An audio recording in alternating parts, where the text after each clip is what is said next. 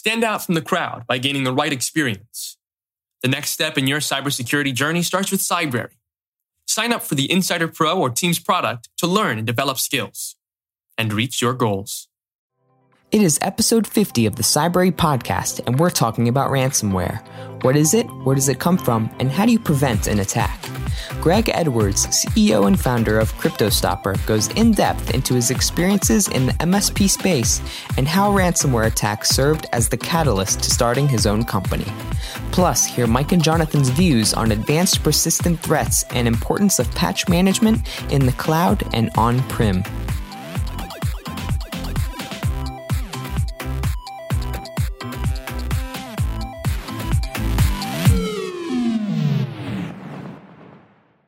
Hi, and welcome to another episode of the Cybrary podcast. I'm your host, Mike Gruen, VP of Engineering at Cybrary. I'm joined by Jonathan Myers, our head of infrastructure, and a special guest, Greg Edwards from CryptoStoppers. Um, Greg, do you want to uh, maybe give a brief intro about yourself and, and sure. what you do? Sure. So, Greg Edwards, and I'm the CEO and founder of CryptoStopper. And CryptoStopper is a tool that we developed, um, actually developed within my MSP business to specifically stop ransomware. It uses bait files to detect and stop ransomware that gets past uh, all of the other antivirus and other tools that we use to uh, secure the network that have not been working for the last five years against ransomware. And Jonathan, um, I mean, I know people are probably familiar with you by now, but why don't you give a little intro as well? Yep. So I'm Jonathan Myers. I'm the principal infrastructure engineer here at Cybrary. Um, I'm responsible for all the uh, infrastructure our code runs on and securing and deploying and maintaining all of those systems. So, so welcome, Greg. Yeah. Uh, it's funny. Uh, ransomware seems to never leave the news. Um, so I imagine it, you guys are always busy. it is nonstop. Um, and it's a constant game of, of cat and mouse. I mean, like many other cybersecurity endeavors, uh, we're always you know one one step ahead and then one step behind. Um, so yeah, it's, it's been a, it's been a fun run.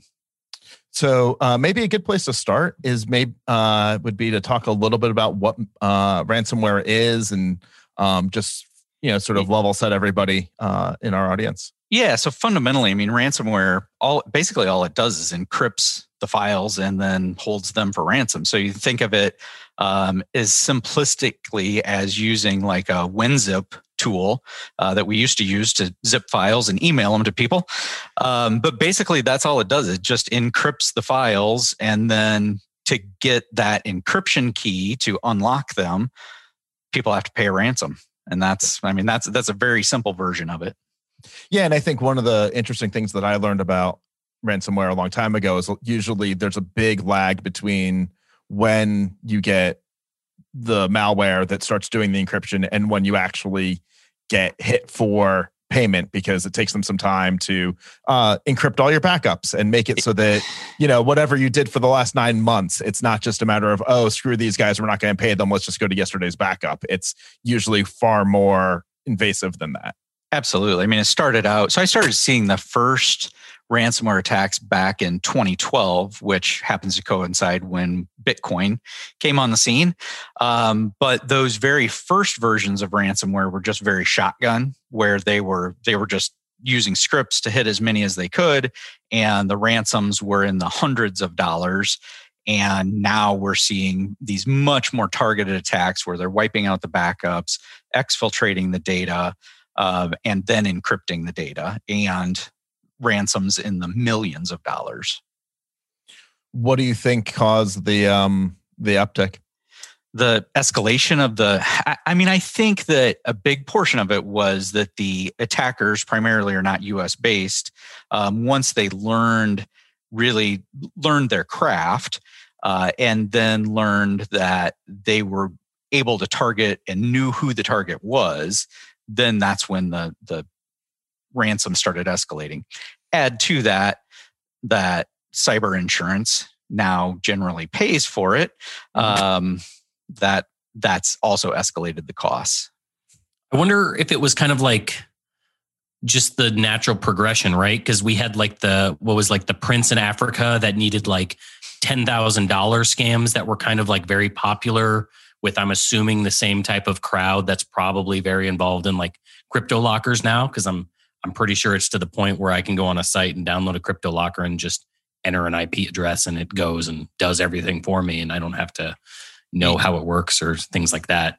Exactly. Yeah. I mean, it's evolved. Um, and when you think about malware that we used to deal with, uh, it was really there wasn't a, a financial motivation behind it, and so it's all it's been cryptocurrency that's driven the the real rise of ransomware. I mean, it, it gave a natural and easy way for these cyber attackers to get paid. Right. And lots of money because now cyber insurance is almost a necessary thing, I guess. Um, Absolutely. Because who was it? I think it was Garmin that got attacked and said they weren't going to pay the ransom for a while. And then I think they publicly said they weren't going to pay it. And then I think it eventually came out that they did pay it. 10 million. Yeah. yeah. And without Bitcoin, I guess you could trace exactly where that money went. Exactly. It, yeah. Yeah. It's yeah, no longer that. like a put it in a bag and let's go drop it at this park bench because right. that would mean you were in the US and it's a little bit easier to catch you. Now it's like it just disappears. I mean, I guess yeah. you could track it on Bitcoin, but well, but you can't. You could you right. can track the wallet, but you can't track the actual identity. Um, well, and to put it into perspective, cybercrime is now more profitable than drug trafficking. So that's, I mean, we are talking billions of dollars and very organized cyber criminal organizations that are are perpetrating these crimes.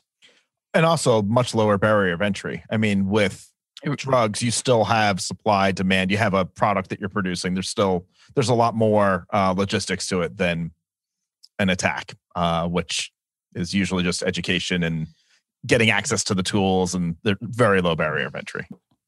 Yeah, and I would say there's there's this super, you know, you don't have any resources that kind of need to always be online. So you don't have to have a server farm. You don't have to have all of these types of things that traditionally you would have had to have. As long as you have something that answers back when these crypto lockers or whatever kind of phone home, right? Like and it doesn't always have to be on. Like it can be on for an hour, right? And as long as these things are phoning home, like you're getting them, you're getting commands sent to them they're kind of like just working. Um, and then I would also say like the distributed nature now, like so many IoT devices and these other things are owned in other people's networks that like you can just send out commands to have them kind of do your bidding. And so it's almost like free compute to kind of run a lot of these like services. Absolutely. Yeah. And I think in, in one of the Emotet ransomware that ended up in a Ryuk ransomware attack that I investigated, um, it it actually called out to 28 different sites for command and control center. So those command and control centers can be taken offline. But if you've got 28 of them, the likelihood of all 28 of them being taken out is is pretty low. But haven't we also seen uh, basically ISPs kind of starting to get involved in this type of thing where it's you would hope they'd be able to notice those 28 things kind of pretty obviously because I'm assuming they're not as sophisticated as they could be yet. Absolutely. But, well, I mean, this particular one actually would utilize, so Google Docs was one of the locations that it was pulling scripts from. So it's not, it's not like it's one set of things. Mm. Right. And that's pretty, that's pretty genius though to hide it in Google Docs because everybody's pretty much got that. Right. You can't block, you can't block that. Yeah. Right. Yeah. Right. I mean, you could, but you know, people do. I'm sure there's some companies that don't allow access to Google Docs but they would probably just find a way to run it on Office 365. Well, right, but that's at the company level, right? We're talking right. ISPs. There's no ISP in their right mind that's going to be like, oh yeah, none of our none of our clients are going to be able to use Google Docs. Right. Yeah. Yeah. I mean, I mean maybe someday we'll get to. Maybe that's what happened the other day. Maybe Google actually wasn't down. Maybe mm. it was just all the ISPs. yeah, they all banded together. It could have been somebody figuring out the all these government agencies were starting to topple and they were like, oh, this is how it's happening. Let's start just shutting down Google. You know, hey, conspiracy theory could yeah, be true yeah. though. And it was um, timing. It was all in the right timing. Yeah. It's right before it got announced. So maybe somebody was trying to have, you know, them throw them off their track. And so you take down Google and then, but I don't think the US government uses Google apps anyway. So, yeah. or Google Workspaces as it's now called. But I wonder Sorry, if we'll ever get to the point. bit. What's up? Nothing. I said sorry. I just railed. I derailed us a little bit. I was. Oh, no worries. and- yeah, yeah. I wonder if we'll ever get to the point where we can kind of intercept that traffic because I think we're moving the opposite direction, right? Like companies still do like the the decryption, the man in the middle, well, the official legal man in the middle attack, where they're kind of reading all the traffic. If you can like search for that payload fast enough to kind of kill the connection. But I think with the trend of everything kind of going more and more privacy wise and like encryption and all this other type of stuff, especially with now a lot of corporate employees not behind the giant corporate firewall that's reading all this stuff. Um, if we're going to see that ability ever kind of come to fruition, I wonder. I, I mean, I think at some point, I think we're several years out from that, but that's really that uh, the CASP model where all of your employees go through a gateway and it's all sent. Yeah, I think it's it's interesting. I think the privacy and the the cast model is. I think there's the U.S. approach to to things, and then there's going to be what happens in in other parts of the world where there's just different standards and different things that are allowed to be done. It'll be um, interesting to see how that affects cybercrime and who gets targeted and who doesn't, um, based on what companies are capable of doing to defend themselves. Absolutely. Yeah, I think in either case, I mean, we're we're years and years away from that. Well, yeah, and you also got to think as I mean, the encryption standards are going to get bigger and better. It's like the compute power that's going to be required to kind of start decrypting a lot of this traffic, and all of that's not going to be a box sitting in a closet.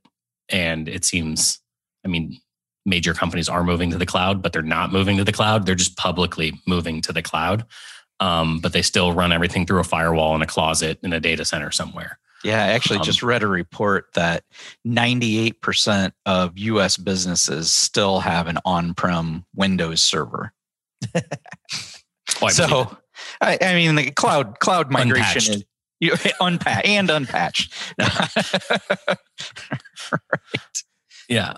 I mean, I remember uh, at a, a company I used to work for, uh, we were using Office 365 and things like that, but we still routed all the email back on prem through a email gateway to then route back to the cloud. And it was like, you know, that wasn't going anywhere anytime soon. And so, yeah, uh, yeah. especially we with a lot we- of the, I think we all know we have we have a ways to go. Yeah. Yeah. Um, I'm curious how kind of the whole COVID situation and work from home has kind of started to affect the the ransomware market because everybody's plugging their computer into their home network, and I'm guessing most people don't have any sort of security on their home network at all outside of whatever the ISP gave them.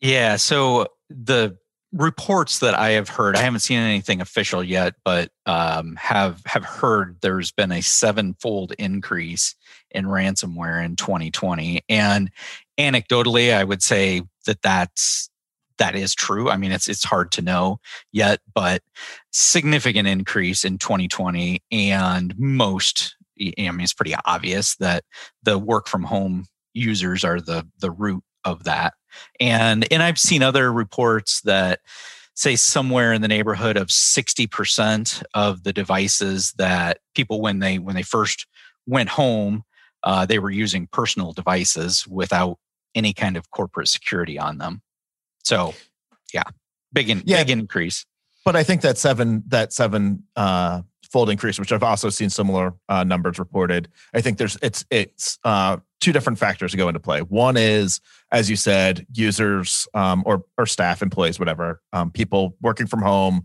maybe in less secure environments than the corporate environment. But also, you have on the flip side the people who maybe would not have committed crime in the past uh, having either more access, more time, more motivation because hey, they were laid off, or the economy, the local economy is just so bad that whatever they have to do to put food on the table. Um, and so I imagine that there's also been an increase on the on the um, attacking side as well, just as it's you know the barrier to entry's gotten lower and probably the demand has increased for people who want to be able to do that type of uh, activity. absolutely and jonathan mentioned it earlier that there's there's now ransomware as a service so you don't have to be a developer or have any real skills. You can just right. go pay for the service and pay a pay a fee per uh, per per successful attack that you perpetrate. Yep. I mean script kiddies have always been a thing so Yep. Yep. Yeah, they're just moving on from shoes. Now they're they're selling crypto lockers. Right. You know? um, cool. Interesting. I I want to dig in more kind of how you kind of bridge the gap. Like it's weird to kind of I guess kind of see somebody go from like an MSP type situation over into actually having a product and I'm yeah. curious like what that tra- transition was like. Yeah, well, so I've I've owned an MSP um, since 1998. That kind of shows my age, and the gray in my beard shows my age also. Um, but I've owned an, an, MSP since 1998, and then I also owned an offsite backup and disaster recovery company. Uh, and we started seeing these ransomware attacks hitting our MSP clients and the the offsite backup clients around 2012 um, and started doing more full on recoveries because of ransomware than natural disasters. And so it was pretty obvious that the tools that existed weren't working. And I sold, ended up selling the offsite backup company um, and started CryptoStopper at that point, uh, actually with the intent to be a full service managed um, security services provider and grew that. But one of the tools that we built, because there wasn't anything out there, was CryptoStopper. And so we built that to use within our own practice. And it has has blossomed naturally with the with the ransomware blossoming um, and in in 2019 turned that into a full standalone product and um, have continued developing it out. So that's that's the origination of it. Um, so it wasn't like I had an MSP, didn't ever have any other SaaS experience. Um, so I had had a previous SaaS business with the offsite backup and um, had some experience there.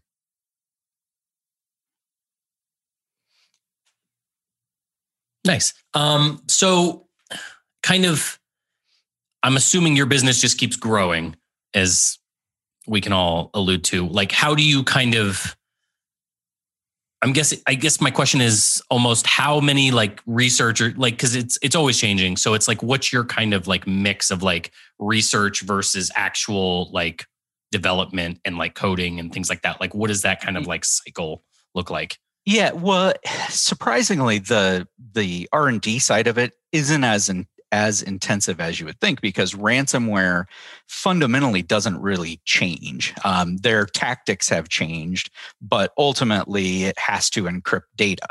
And so what we do is watch for that encryption activity using combination of um, decoy bait files and native files and then our algorithm watches for that non-user activity that's encrypting files and then triggers an action to uh, to stop that attack.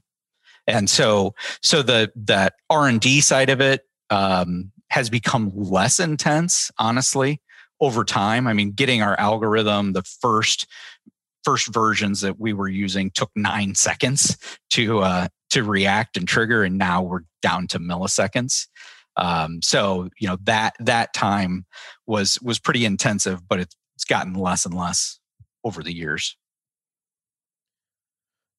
So who's like your um who generally like your customer what do they sort of look like who are you sort of yeah so we we made the transition in 2020 to go all into the msp channel and so now we sell exclusively through msps and so that's that's our only client um, nice. so typical you know typical customer is a five employee MSP that manages um, 50 or so clients and um, and then they deploy CryptoStopper out to their clients. Definitely simplifies things to have that kind of focus. Yeah, it will. And we, you know, so in 2019, we made the switch to focus just on CryptoStopper and attempted to go direct, which was a mistake. Mm-hmm. and then in in 2020, made that shift over to MSPs specifically, and yeah, it's it's made a big difference. But but really, any any size company can use our product. We're I would say we're not uh, we're not great on the large enterprise side, just from a, a, management standpoint yet, but we're working toward that. So up to about three thousand endpoints, we're we're good. Mm. Yeah, so you guys are all basically on device kind of endpoint type stuff. Nothing. Correct. Yeah, we're actually yeah. Um, building out a cloud module for um, Office 365 and Google Docs, but right now it's it's on-prem and again with with companies still having 98% of them having on-prem servers that's it, that's still where the majority lives yeah don't worry when they migrate to the cloud they're just going to take an iso snapshot of that on-prem server and then just clone it into the cloud so you'll be good. You're right? um, yeah I, I can imagine back then trying to sell like when you tried to go to consumer like trying to have, be a sales guy and explain like what your product does seems to be like a very complicated thing to sell to people that probably don't understand a lot about like crypto and other nuanced parts of like how those attacks work absolutely and and you would you would think owning my own msp that i would have uh, more quickly made that transition but um, but yeah and and i i haven't talked to an msp in the last at least in the last 18 months that hasn't had one of their clients have ransomware. Mm. Um, and unfortunately, I've talked to a lot that have had multiple clients or all of their clients hit with ransomware because their RMM tool was compromised. Um, I've this year I've talked to three different MSPs that have had their RMM tool compromised, and then through that they ransomed all of their clients and that would just be a nightmare day for any business owner. If I was an MSP and right, we get um we're the actual cause of the problem. Yeah, I could see that being a, not just a bad day. That's sort of a right. And I remember at our last company, Jonathan and I worked at, you know, my, you know, uh was user behavior analytics, and we were deploying stuff into their systems that were monitoring all of their communications, the, you know, our, com- our client clients communications and to me, the number one driver was we can't be the we can't show up on the front page of the Washington Post or New York Times as to why some company's data got breached or accessed or whatever. And um, right, there's that just that level of trust that you have Absolutely. with that, right? And you can't. There's no coming back from that. From for most companies, I think if you're large enough, you have a marketing budget that can get you past it, um, or you have relationships or what personal relationships or whatever. But for the smaller ones, I could imagine, yeah, it would just be it'd be. It, I do think those of us in the know that it's it, a nation state. If it's a nation state actor and it wasn't just something that was poorly secured, um, but was a very targeted attack by a nation state, I honestly think that likely helps them long term. Mm-hmm. Um, but n- not not a good I mean, day. I don't know how you ex- explain that though. Like you might know that it was like a nation state, but like I don't know, maybe if you hear Russia, you're like, oh, okay, like we couldn't have done anything, but like, yeah, you know, yeah. In some of these, it's like, yes, but we're the United States of America. Like, yeah. yeah, I mean, I think it's. I, I, mean, I think that it all depends on who you're selling into, right? I mean, if you have, um, depending on how sophisticated the company you're working for, um, I think you know we understand security very well, but you know, we would be the type of company that would be more than likely to use an MSP. We're not a huge, we don't have a huge staff, but we definitely understand cybersecurity. And I think we would probably work with an MSP. We'd understand what happened and we would look at it in terms of, well, was this something that really was a little bit more negligence on your side? Or was it, yeah, you know, you're going through the intersection, the light was green and you got T-boned. Like that happens. Like there's not, you know, no one could have seen that coming um, versus you ran the red light and you were driving blindfolded. right, right. And I don't think we know in the current in the current uh, breach that's going on right now. I, I don't know that we know the answers to any of that yet. Um, but I'm I'm pretty certain it's going to come out. Yeah. So. Yeah, but I also think it's it's going to be difficult to kind of get the information right. And if people aren't forthcoming about it because they're embarrassed, and things like that. And then also if there's a pending, you know, DOJ investigation, how long is that investigation going to go along? It, and it's, I think it's weird because hopefully they're involving certain software vendors in this. And so that we can patch it before their investigation like wraps up, you know, in two years. Um, cause I think yeah. that might be an interesting problem. Yeah. And I actually saw that there was going to be a patch out today. Um, so hopefully that's, that is coming today and and companies can patch. And, and i think with this particular breach that the malicious actors assuming it was russia they were very they're going to be very targeted in what information and who they hit. So the 400 of the fortune 500 that also also could be affected likely weren't hit yet. Right. and so hopefully they do have a chance to patch but how do you know? And I, I don't think we have enough details yet to to know any of that.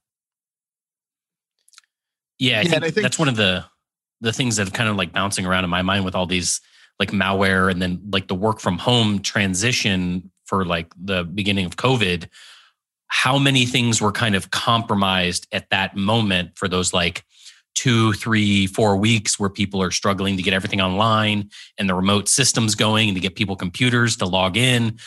How many things were kind of owned in that moment that we're not going to see exposed until everybody's kind of relaxed back at work and you know not even thinking it, about it anymore well exactly i mean the hackers haven't had time to go through and attack all of the open systems that are out there now. So when you think about it from that perspective and how many APTs are likely in place and actively being sold right now, uh, I, I, it's mind boggling.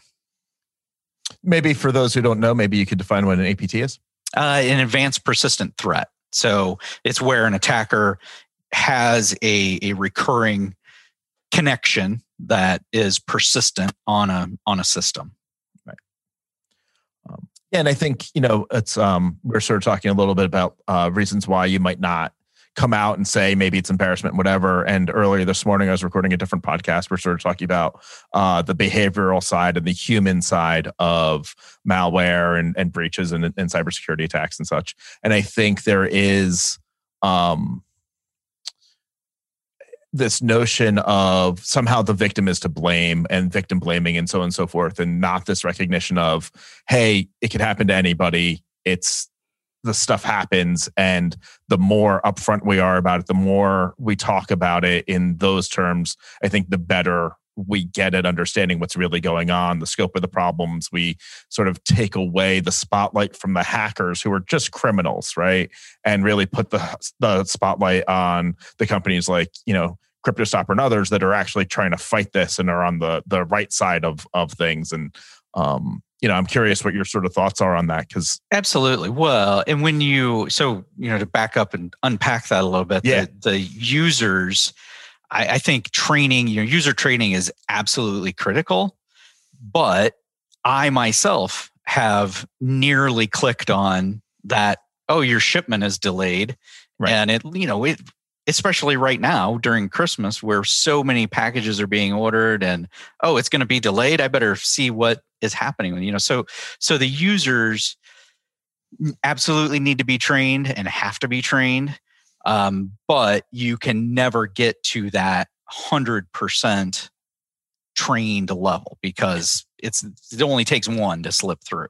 Right. And I think it's, I think it's, I think you can get to 100% trained. I think it's what you're training for. So the idea that you can be 100% vigilant 100% of the time is just insane. Nobody can do it. It's a standard that, right, you can't maintain, I can't maintain, and we supposedly know better. But trained in terms of, oh crap, I clicked the link. Now what do I do? I better report this to my security person. I better do whatever I need to do. That's the training. And that's where I think people need to focus more. I think when it comes to cybersecurity awareness, it's more about what do you do when you when you think you might have caused this problem rather than sweeping it under the rug like or like oh maybe everything will be fine i'll just keep going along my day like oh i closed the window fast enough maybe maybe that was good enough right like i clicked No- it but Nothing happened, so it's So, probably fine. it's fine right i'm sure everything's good uh, exactly Yeah, yeah. So then the the second part of that, uh, do we as software vendors and software vendors in general and companies that are attacked need to be more transparent? Absolutely. I mean that a- again, it's the not just then the the user sweeping it under the rug, but a company or a software vendor sweeping an attack under the rug and not sharing that information. And that's I think that's critical as we go forward in in sharing all of that information. But I would also, I think it might also be difficult, right? Like cybersecurity teams are typically understaffed, right? Like it's like how much time do I spend on knowing exactly what happened versus, you know, patching it and making sure everything else is kind of safe or like I'm that's I think that's a very interesting like balance you're going to have to strike unless you just have unlimited resources to kind of go down that rabbit hole, right? Um, especially like publishing and like sharing that information in a well written, you know, thought out way as opposed to just blurting it out and kind of hoping, you know, people understand what you're talking about. Yeah, yeah definitely. I mean like it's a business at the business level right you could you could potentially put your own business out of business put your own company out of business by sort of being a little too like transparent at first without enough detail to be like but we have it under control and this is how we know we have it under control and so on and so forth. So yeah it's definitely i think a balance. for sure, absolutely. Um, I'm curious, has there been, I'm sure you've dealt with clients that try to not pay ransoms. I don't know if you kind of do after the fact ransomware stuff or it's all just preventative. It, it's all preventative. I mean, but I do, and and we do get involved lots of times because people will contact us after the fact, and you know, there's not not typically not much we can do after the fact. Um, but I, I have worked with lots of different companies after they've been hit, um, and and about fifty percent of our client base are companies that had been hit and then decided they should do something about it. So, um, so yeah, I mean the the ransoms and the negotiations with the attackers um, are always interesting. Um, I mean, it's always cryptocurrency. Um, t- typically, can be negotiated down in the in the dollar amount um, once once they find out whether there's cyber liability insurance or not. Then they'll be much more apt to stick at a hard number Hmm. um, and not negotiate down. Yeah, they're not, they're not idiots. Right. right. Well, and they've become so much more sophisticated. I mean, Yeah. the first, I think the very first ransomware that I dealt with way back in 2012, um, I want to say it was $480 was the ransom that was demanded, um, you know, which today seems like nothing. Like, oh, yeah, you would just pay that. But Yeah, but I mean, weren't they hitting like they're hitting individual users Yeah, at that like- point. old, Eh. not young tech savvy users? They were just hitting people that just casually get on their computer and Yeah, it, well, basically anyone, but there wasn't. They really weren't differentiating between individuals and businesses Right. back then. It was just that shotgun approach, and anybody that would click on the script or click on the malicious website, and they were just trying to, you know, take take take little chunks. Whereas now it, it is much more sophisticated, and much more high dollar ransoms. Right. So obviously you want, you know, people to to get the preventive measures, you know, before something happens. But one of the things is after you've been attacked and after you've had it happen, chances are, let's say you pay the ransom, you get your data back, whatever, there's still potential. I mean, you still have all this. I feel like you're still at a much higher risk of it happening to you again, probably from the same exact guys, uh, because they probably have some other way into your system. Um, does I assume like if I came to you at that point, hey, we have our data, we have it back, we paid the ransom. CryptoStopper would be something I should look at, like to sort of help prevent this from moving, for, you know, from happening again within six months.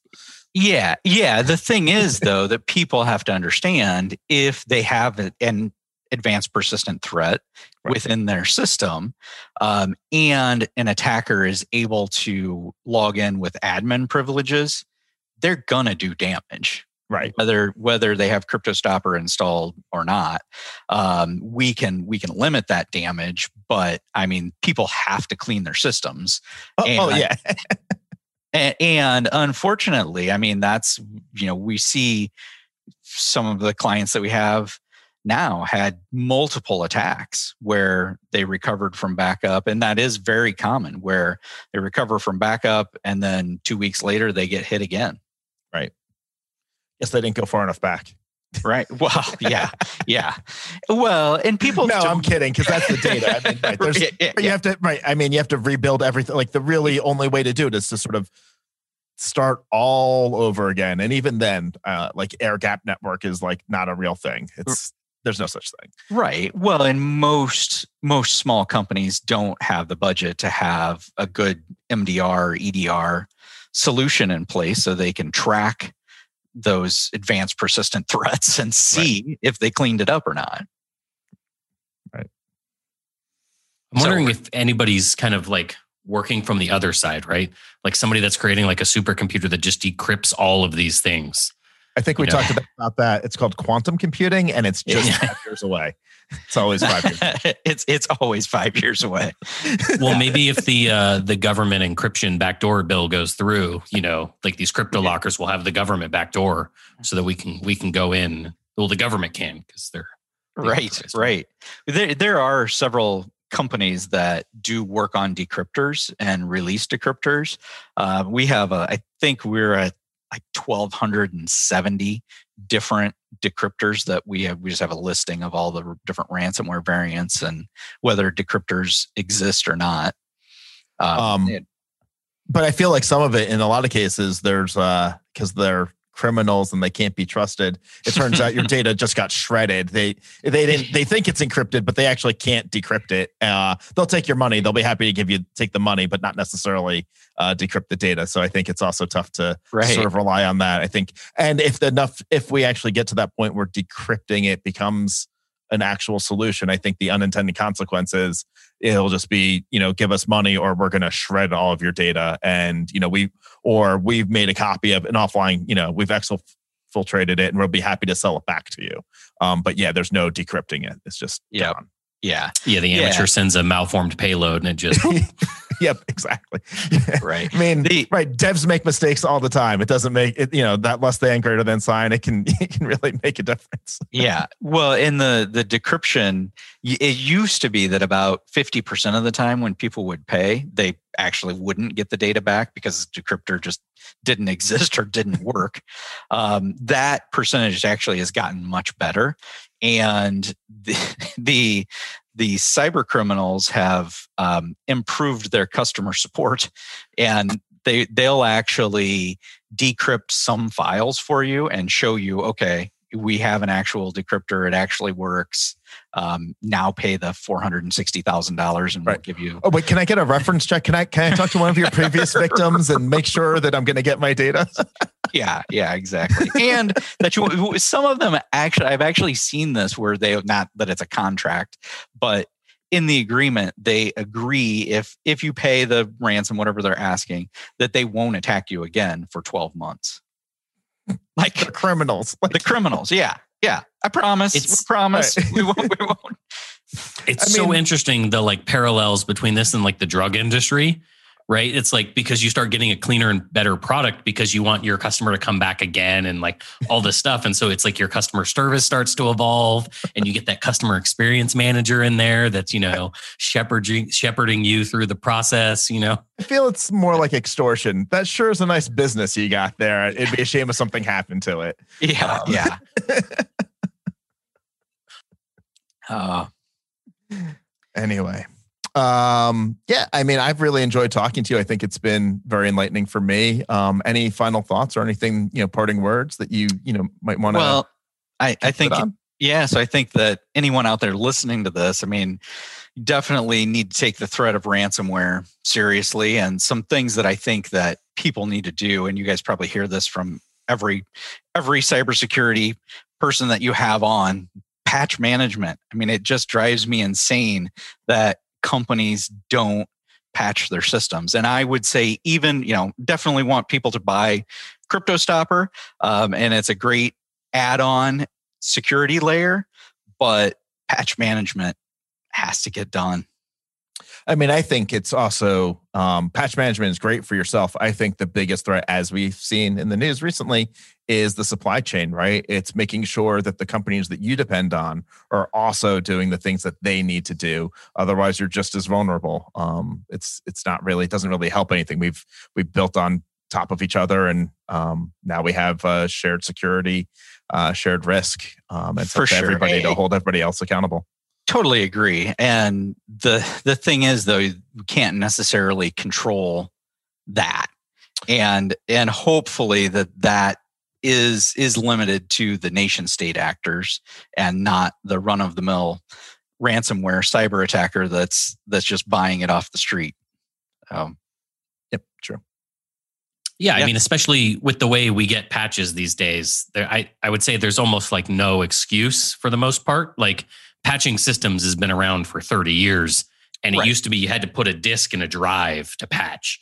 Now it's like you What? should have systems set up to be able to just patch automatically, or at least run a command and it goes to the internet and grabs the patch, and it's like, okay, thanks. Absolutely. Well, I mean, and it used to be if it ain't broke, don't fix it, right? I mean, we as system admins would wouldn't. I mean, you, you gotta, your stable, your system's stable. Don't don't go installing a patch. That's gonna break it. So Right.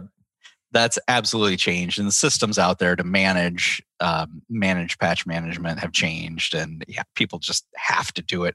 Have to be diligent about it. Couldn't agree more. Cool. All right. Um, yep. Yeah. So thank you so much for joining us. Uh, as I said, it was a pleasure talking to you. Thanks. Absolutely. I enjoyed it. Thanks for having Awesome. me. Cybrary, the premier cybersecurity skill development platform, is empowering individuals and teams to secure the future of technology. See why 3 million people have already signed up when you visit www.cybrary.it.